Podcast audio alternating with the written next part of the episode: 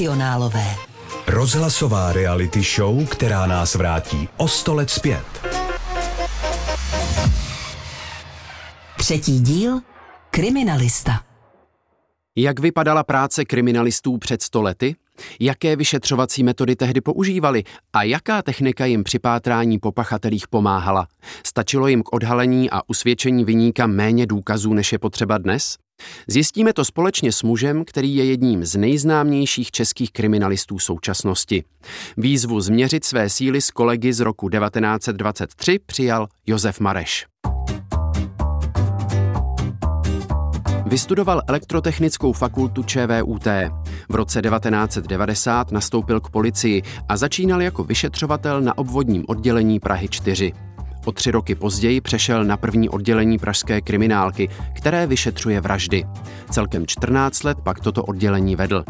K jeho nejznámějším případům patří orlické vraždy, únos a smrt Aničky Janatkové nebo vražda novináře Michala Velíška. Jako scénárista se podílel na vzniku televizních seriálů Případy prvního oddělení, devadesátky a Docent. Po odchodu od policie v roce 2019 působí v Úřadu pro dokumentaci a vyšetřování zločinů komunismu. Jsme v Muzeu policie České republiky v Praze na Karlově, kde se díky stálé expozici můžeme velmi snadno přenést o sto let zpátky. Mají tady totiž mimo jiné i celou četnickou stanici v takové podobě, jak vypadala za první republiky. A právě tady se pokusí vyřešit jeden sto let starý případ Josef Mareš. Dobrý den. Dobrý den. Eh, jak důležitá je při vyšetřování vražd rychlost a co je vlastně potřeba udělat ze všeho nejdřív? Tak ze všeho nejdřív je potřeba chytit pachatele, pak už je to jednodušší, ale pokud se to nepodaří hned na místě, ta rychlost je určitě dobrá, ale musí být podmíněna nějakou pečlivostí, protože bez eh, dokonalého ohledání místa činu a všeho ostatního by k ničemu nevedlo. To znamená, že to ohledání je to vlastně jeden z prvotních úkonů, který se dělají na vraždách, tak eh, to ohledání nemusí být rychlé, musí být hlavně pečlivé. Velkým pomocníkem při vyšetřování vražd je bez zesporu technika. Můžete jen tak namátkou zmínit, jaké technologie dnes policii nejvíc pomáhají a bez kterých byste si vyšetřování třeba ani neuměl představit? Když jsem nastupoval já, tak eh, vlastně důležitá byla hlavně mm, daktyloskopie. Postupně se to vyvíjelo, dostala se do popředí nepochybně genetika, kde teda genetické stopy jsou teďka vlastně gro mm, ohledání místa činu a hledají se, dá se říct, nejvíc.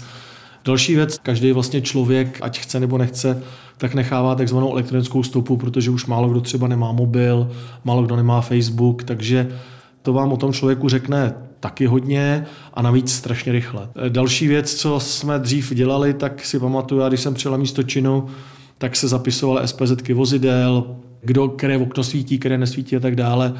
Teď asi první, co napadne kriminalistu, když přijde na místo činu, tak hledá kamery, takže tím se to trošku vyvíjí jiným směrem. Jak si představujete, že asi pracovali vaši předchůdci před stolety? No tak eh, neměli k dispozici určitě to, co mají kolegové v současné době, nebo co, co jsme měli i my, když jsem sloužil já. Ale hlavně asi pracovali s těmi lidma. To znamená, že ty lidi, kteří se vyskytovali v okolí a mohli podat svědeckou výpověď, tak ty asi v tu chvilku byli nejdůležitější genetika se nepoužívala vůbec. No a pak eh, pochopitelně to ohledání, když neměli ty technické možnosti, jako jsme měli my, tak to asi taky dá hodně a podle stavu toho těla, podle stavu té místnosti se asi dal třeba usoudit, jestli se jednalo o loupežnou vraždu, jestli se teda ztratili nějaké věci, po kterých se pátrat, nebo jestli to byla vražda z vilnosti a budeme se ptát, jestli třeba byla paní nějaká, koho odmítla, kdo ji miloval, kdo ji pronásledoval a tak dále. Už brzy přijde chvíle, kdy se tahle vaše představa zhmotní a vy se stanete vyšetřovatelem z roku 1923.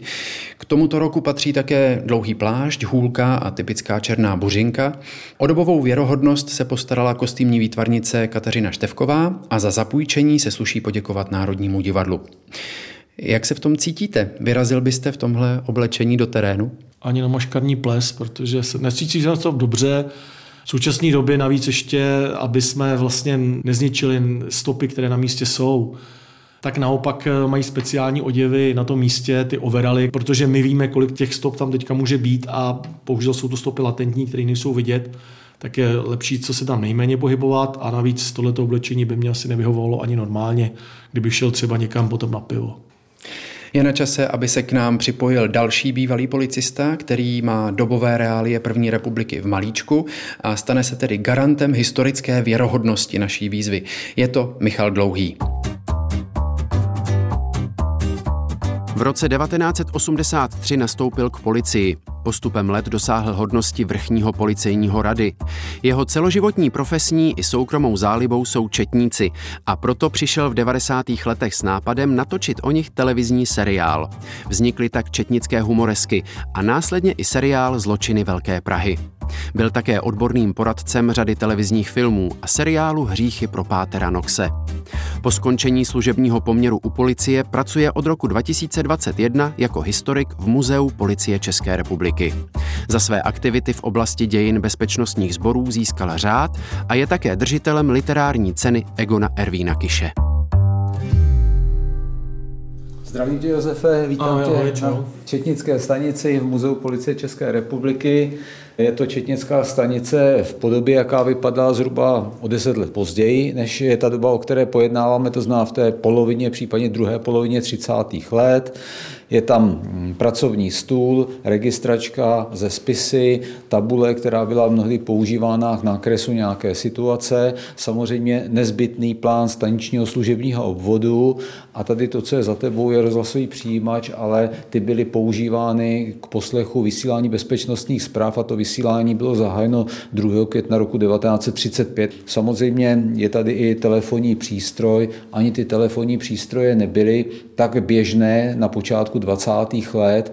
Pane Maraši, dovedete si představit, že by tohle bylo vaše běžné pracovní místo? Uměl byste zacházet třeba tady s tím kalamářem?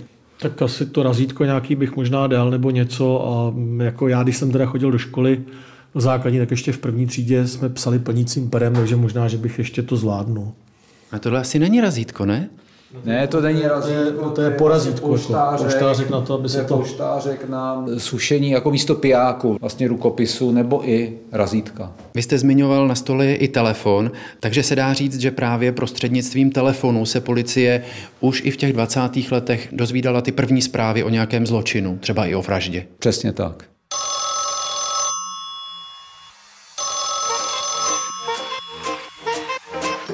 Poslouchám, slyším. Dobrý den, volá strážník Josef Karel z Křetínské stanice Lohotka. Při televizní obchůzce jsme objevili spolu s kolegou mrtvé tělo. V kolik hodin jste to objevili, prosím? Tak kolem 9. hodiny ráno v prostoru opuštěného lomu. Dobře, takže zajistěte místo, my se tam půjdeme podívat a bylo by dobrý, kdybyste vyrozuměl lékaře. Je to, je to v terénu někde? Je to prostě u toho opuštěného lomu. Dobře. Tak my tam co nejdřív vyrazíme. Díky. Já vám taky děkuji. Na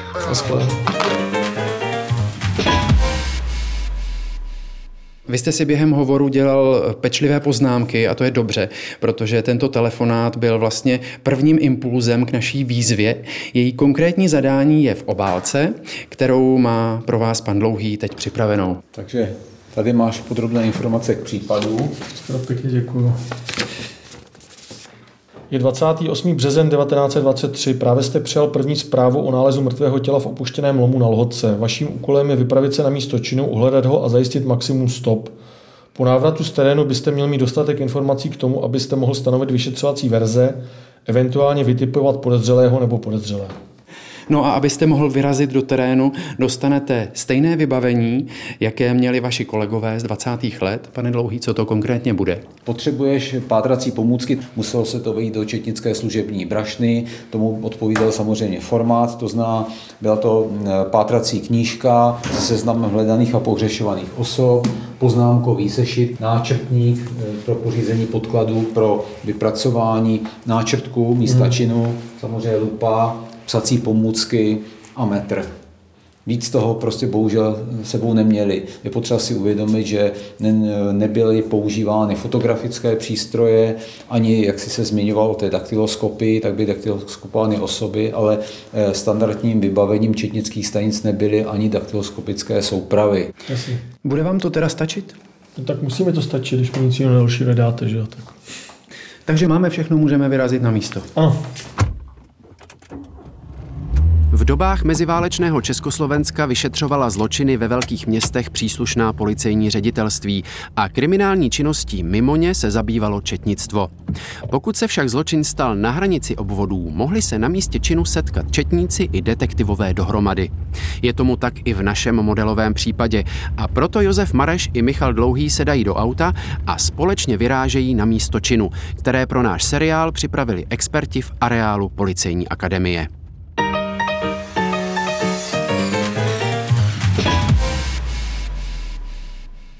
Dorazili jsme na místo činu, od auta je to jen pár kroků k místu, kde se našla mrtvola.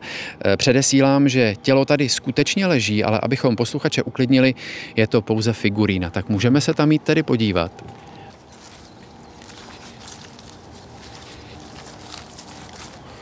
My vždycky jsme začínali teda od mrtvoly. Mm-hmm. Tak hlava je neporušená, bych řekl, ruce nemají nějaký bodaný zranění a pravděpodobně teda krvácení z přední části těla. Tím, tak. že to je střelný poranění, tak bych asi definoval zcela evidentně, že to je teda vražda, protože neleží tady zatím žádná zbraň. Je tady krevní tratoliště, který patrně teda z největší pravděpodobností patří taky poškozenému. Druhá věc je, že jsou tady teda tažné stopy, že ten člověk sem byl tažený a že to místo eh, smrti bylo tam nahoře kde jsme začínali, tam byla ta krev taky, že jo. Asi to ty detektivy měli složitější tenkrát, ten by bychom zjistili, jestli to je stejná krev a měli bychom to hnedka. Chybí vám nějaká technika, kterou byste třeba v dnešní době použil a teď ji zkrátka k dispozici nemáte? Určitě bychom si sem vzali takzvanou minohledečku, protože bych tady hledal určitě nábojnici. Ještě ze zadu e, střel tady není teda, takže se jedná o zástřel, takže projektil té zbraně, kterou pak eh, budeme teda případně hledat, tak se najde při pitvě, protože ten musí být teda uvnitř, kde byl průstřel, jak bychom tady ještě hledali co dalšího. Ještě když jsme u toho těla, prohledává se takhle na místě i třeba to oblečení? Určitě se prohledává na místě oblečení, to znamená, jestli ten člověk nemá u sebe doklady. Přece jenom říkal jste, že to stotožnění je nejdůležitější. Stotožnění je nejdůležitější, ale tohle to právě nedělal detektiv, tohle to dělal vždycky soudní lékař. Od krve asi bych měl ale jestli se tenkrát nosili rukavice nebo ne, my bychom si je teda určitě vzali. Pane Dlouhý, jak to bylo? Měli? Rukavice pouze služební, kožené, jako kožený, četníci, no. ale jako ty jednorázové rukavice, které jsou dneska standardem, se v té době nepoužívaly. Tady nějaká jízdenka, Praha hlavní nádre, nebo Praha Krč, takže jsem ten poškozený teda s největší pravděpodobností přijel vlakem a tady má nůž, mm-hmm. který je teda zavřený. A pravděpodobně teda na něm není žádná krev, ale to už. No a dál asi dnes se místo činu nafotí, nafilmuje.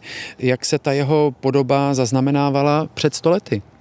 V té době nebyly standardně používány fotoaparáty. Ty fotoaparáty se používaly, eh, že když byla mrtvola neznámé totožnosti, tak se přinesla k nějakému soukromému fotoateliéru, kde se nějakým způsobem upravila do té podoby, jak ten člověk vypadal za života, aby se mohlo pátrat po jeho totožnosti. A eh, samozřejmě policisté si pořídili poznámky do toho náčrtníku a ty sloužily jako východisko ke zpracování situačního náčrtku, který se dělal už s měřítkem a byl součástí ať už teda té zprávy o zatčení nebo udání, které šlo na státní zastupitelství, případně soudu. Jenom se zeptám, kolikátý je dneska teda? 28. března. 28. března, no, že tady ten, ten lístek je z 19.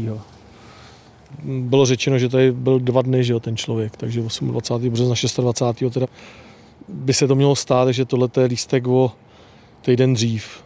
Co tady ještě dál vidíte, kromě toho těla? Kromě těla tady vidím, že tady čepice může být pachatelem, může být i toho poškozeného. Asi krev, takže tady to asi vypadá, že teda tady ten člověk asi dostal ránu. Jako tady jsou nějaký teda trasologické stopy. Teď neukážu říct, eh, protože nejsem trasolog, co by to mohlo být jestli to nebyl kůň. Eh, je tady pochopitelně nějaká věcná stopa, členský průkaz obec Sokolska. Jaroslav Tvrdý. Podobná je velmi podobná, takže bychom měli mít poškozenýho, stotožněnýho. Tady strom pod stromem je lahev.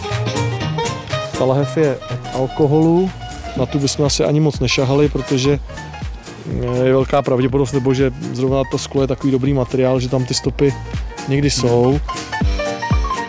Pan Dlouhý našel v zábojnici, jak my se můžeme podívat, je to určitě nějaká malá ráže.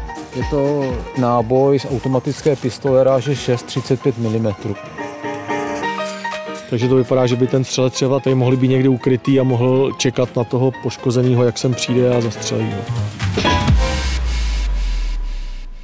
Tady na místě činu opravdu vznikl takový vyšetřovací tandem. Josef Mareš odkrývá jednu stopu za druhou a Michal Dlouhý mu pomáhá. Kromě stop eh, jste našli nějaké předměty. To jsou důkazy nebo předměty doličné? Je proto nějaká přesná terminologie? To jsou důkazy jako věcný. No, tak to znamená, tahle stopa ta je balistická, to je ten náboj členský průkaz. To jenom je věcná stopa, která nám vlastně napovídá, kde je ten poškozený. Plus tedy ta lahev a ta čepice toho. Plus pravděpodobně teda čepice poškozeného, i když to může být, nemůžeme vyloučit, že to může být i čepice toho pachatele. Asi jste tady odhalil na místě všechno, co tady pro vás kolegové z Policejní akademie připravili. Takže v tu chvíli to ohledání místa činu končí a vyráží se zpátky. Jak byste to zhodnotil? Určitě bychom počkali, až odezou mrtvolu, protože těžko policie může odejít z místa, kde by tady tu mrtvolu nechala. No a rozjela by se pátrací akce, kdo toho člověka viděl, že on se sem nějakým způsobem musel dostat.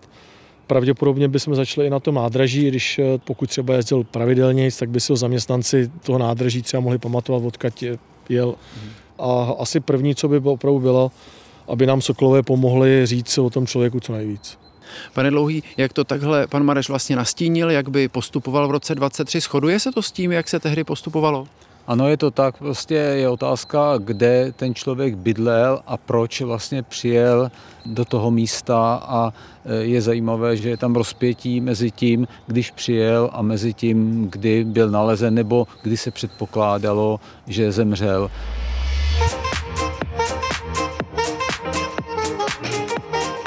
Profesionálové. Přesunuli jsme se nejen v místě, ale i v čase. Uplynulo několik dní, během kterých se prováděly různé expertízy a pátralo se po člověku, kterému patří otisky prstů na nalezené lahvy. Všechny důležité výsledky těchto pátrání teď máte, pane Mareši, před sebou. Jaké protokoly to jsou?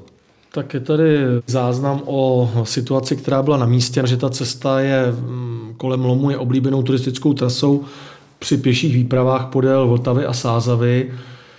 Eh, na konci března ještě není moc frekventovaná, takže ten člověk tam mohl jít, eh, řekněme, náhodně, mohl tam jít za nějakým cílem, ale je to prostě cesta, není to něco opuštěného. Pak je tady pitevní protokol, tak eh, to, co potvrdilo to, co jsme měli už ze začátku a bylo prostřeleno srdce v místě levé komory.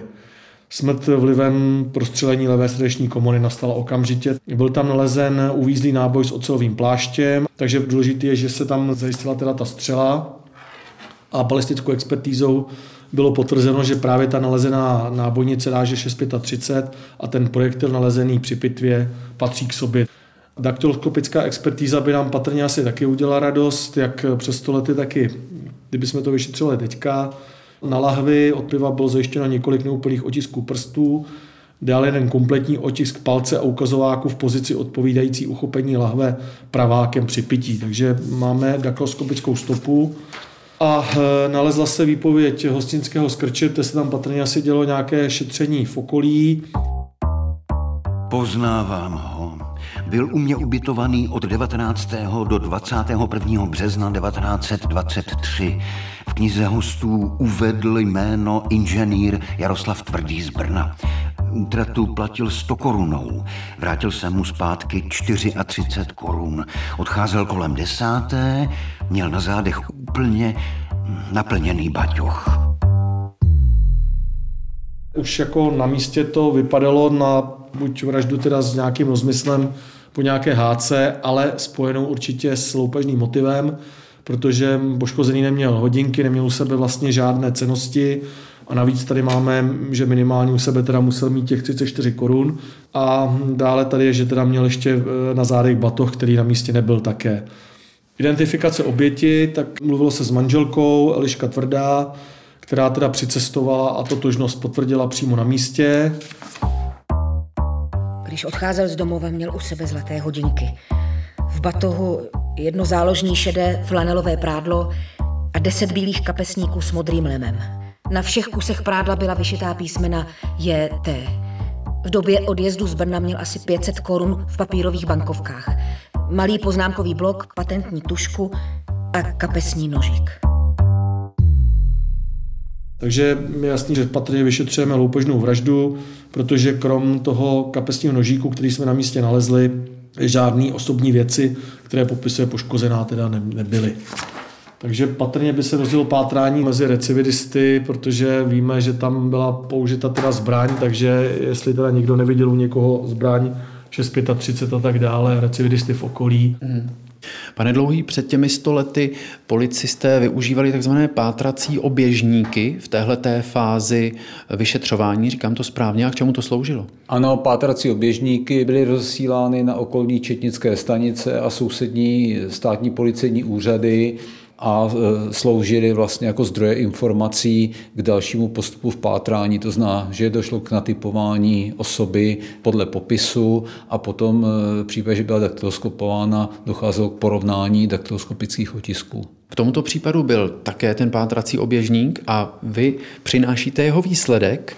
No. Co se v něm dozvídáme tady společně všichni i s panem Marešem? Příslušníci Četnické stanice Čerčany nalezli počátkem května 1923 při domovní prohlídce u místního zločince z povolání zámečínského pomocníka Edmunda Gajpla automatickou pistoli Browning ráže 635 mm, spodní prádlo a ručníky s vyšitými monogramy JT. Pokud by byly tyhle ty indicie, tak eh, první asi by se dala ta zbraň, že jo, okamžitě na tu expertízu a my bychom si dojeli pro toho podezřelého s tím, že bychom ho vyslechli a zjistili bychom další okolnosti, co se toho 21. stalo. A protokol o tom výslechu už tady má pan Dlouhý taky, takže možná ho můžete kolegovi Marešovi předat. Takže tady ty otisky prstů byly stotožněny. Znalecký posudek Četnického oddělení poznávacího úřadu policejního ředitelství v Praze potvrdil, že Jaroslav Tvrdí byl zatřelen z pistole nalezené u Edmunta Gejpela. No, nejdřív jsem si myslel, že to je nějaký bavorský turista. Část uloupených peněz jsem utratil, batoh, hodinky a další osobní věci jsem prodal. To místo na okraji Prahy jsem si vybral proto, že tudy vyrážejí turisti do Posázaví a říkal jsem si, že někdo takovej bude mít u sebe ještě dost peněz. Případ se vám tedy vyřešit podařilo i bez techniky a postupů, které dnes policie běžně používá? Jasně, tak eh, musím říct, že v té době ty policisti eh, to určitě neměli lehké. Nicméně si zase myslím, že já teda za svoji 30 letou praxi u policie jsem díky monogramu na kapesníkách nikdy nestotožnil pachatele, že to je krásný, že teda ten pachatel si ty kapesníky nechal u sebe a čekali ty věci na to, aby pokud teda zkušený policista potom eh, u něj dělal tu domovní prohlídku a zjistil, že se jmenuje jinak, že má jiné iniciály, tak ho hned napadlo, že to pochází z nějaké trestní činnosti a spojil to je s tímhle s tím, včetně té zbraně. Že jo? Takže ke konci teda dá se říct eh, jednoduchý případ. Překvapilo vás přitom něco, nebo bylo pro vás na tom něco třeba nečekaně komplikované? Mm, určitě komplikovaný bylo, že už jako na místě, protože tam nebyly žádné stopy obrany, tím, že zase tam nebyly žádné i věci, že to vypadalo na loupežnou vraždu, takové věci se vyšetřují vždycky určitě nejsložitěji, když nemáte pojítko mezi pachatelem a poškozeným, kdy vlastně ty lidi se vidějí poprvé až do té vraždy a není tam nic, co by je spojovalo. Pánové, otázka pro vás pro oba. Čem vidíte ten největší rozdíl mezi prací kriminalistů v roce 1923 a dnes? Tak v podstatě všechno se vyvíjí, vyvíjí se technika a ta slouží pro dobro společnosti, ale bohužel je i používají a zneužívají zločinci a ty bezpečnostní složky vždycky jsou v nějakém skluzu a jde o to, aby ten skluz byl co nejmenší. A samozřejmě je to i otázka finančních prostředků, nebo ten stát nemá neomezené finanční prostředky na rozdíl od zločinců, kteří disponují mnohdy nebývalými prostředky. Já si myslím, že na rozdíl od těch současných eh, detektivů, kteří pracují, tak si myslím, že lidé tenkrát před těma stolety zase byli víc vnímaví a pokud jim někdo cizí prošel potokny, tak o tom všichni věděli. I ti policisté, kteří byli ty okrskáři, tak měli určitě větší místní znalost, než je to v současné době, kdy ta migrace těch lidí je obrovská a vlastně, když se něco, řeknu, stane v nějakém 6-7 patrovém panelovém domě, tak zjišťujete, že ani soused z druhého patra nezná souseda z třetího patra. Jo, takže o to je to zase složitější a dřív eh, měl jsem měl pocit, že ty lidé, jak jsou mě měli blíž a hlavně víc o sobě věděli. Závěr je tedy jasný. Technický pokrok posouvá ku předu všechny profese, i tu kriminalistickou. Pro úspěšný boj s trestnou činností je ale nezbytné brát v úvahu lidský rozměr, ať už se týká obětí, pachatelů nebo svědků. A to platí dnes stejně jako před stolety.